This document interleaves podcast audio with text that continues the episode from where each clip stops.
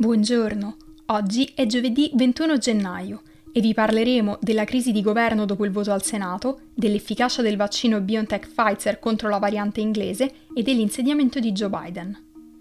Questa è la nostra visione del mondo in 4 minuti.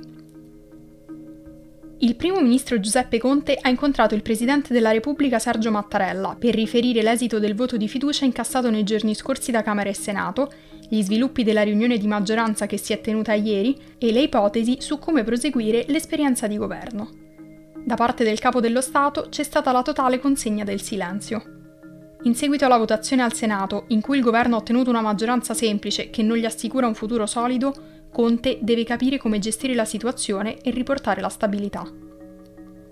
Durante la riunione con i partiti di maggioranza è stato concordato di coinvolgere altri deputati e senatori che tra lunedì e martedì hanno votato la fiducia. Secondo ADN Kronos, Conte ha deciso di rimandare il rimpasto di governo, così come l'assegnazione del Ministero delle Politiche Agricole lasciato da Teresa Bellanova di Italia Viva. Nel frattempo si sono riuniti anche i leader del centrodestra Matteo Salvini, Giorgia Meloni, Antonio Tajani e Maurizio Lupi, che hanno deciso di votare lo scostamento di bilancio per aiutare le famiglie e le aziende in difficoltà, nonostante abbiano tenuto a ribadire che il paese è ostaggio di un governo di minoranza. Oggi pomeriggio saranno ricevuti dal capo dello Stato per condividere la loro posizione sulla crisi di governo. Italia Viva ha continuato ad astenersi anche sulle misure proposte dal governo nei primi voti dopo la fiducia di martedì, in attesa di capire se nei prossimi giorni si siederà fra i banchi dell'opposizione.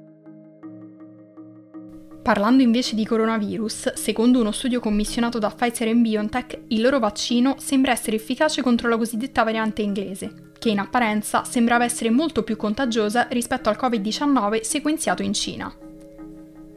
I ricercatori della sede centrale di BioNTech a Magonza hanno scoperto che una versione improvetta del virus, che trasportava tutte le mutazioni del nuovo ceppo, è stata neutralizzata dagli anticorpi nel sangue di 16 pazienti over 55. In un documento che deve ancora essere sottoposto a peer review, le aziende hanno affermato che non c'è alcuna differenza biologicamente significativa nell'attività di neutralizzazione tra i risultati del test di laboratorio sulle versioni surrogate del ceppo originale del coronavirus, sequenziato in Cina lo scorso gennaio, e la nuova variante. Tuttavia, gli studiosi hanno specificato che l'evoluzione in corso di SARS-CoV-2 richiede un monitoraggio continuo per il mantenimento della protezione da parte dei vaccini attualmente autorizzati. Infine, spostandoci negli Stati Uniti, Joe Biden ha prestato giuramento a Capitol Hill, diventando ufficialmente il 46esimo presidente degli Stati Uniti. Durante il suo discorso ha passato in rassegna i problemi ereditati dall'amministrazione Trump, come le conseguenze della pandemia sull'economia e la società, il cambiamento climatico e il terrorismo interno, che potranno essere risolti solo grazie all'impegno e la volontà di superare le divisioni tra i partiti. La cerimonia di insediamento dell'amministrazione democratica è stata molto diversa dalle precedenti, non solo a causa della pandemia, ma anche per l'attacco di Capitol Hill del 6 gennaio. Donald Trump ha lasciato la Casa Bianca nella mattinata di ieri per tornare alla sua residenza principale a Palm Beach, in Florida.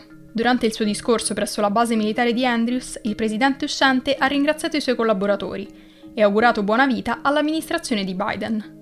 Il presidente democratico ha già firmato una serie di ordini esecutivi per evidenziare fin da subito il cambio di passo rispetto all'amministrazione Trump. A livello internazionale, Biden ha sottolineato la volontà di rientrare nell'accordo sul clima di Parigi e nell'Organizzazione Mondiale della Sanità.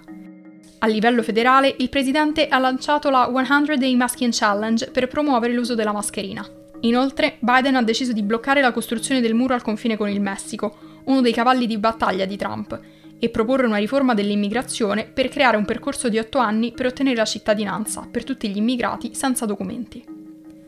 In termini di giustizia razziale, Biden revocherà la 1776 Commission, istituita dal presidente uscente per restituire l'educazione patriottica alle scuole americane e molto criticata per aver cercato di cancellare la storia del razzismo in America. Per oggi è tutto. Dalla redazione di The Vision, a domani.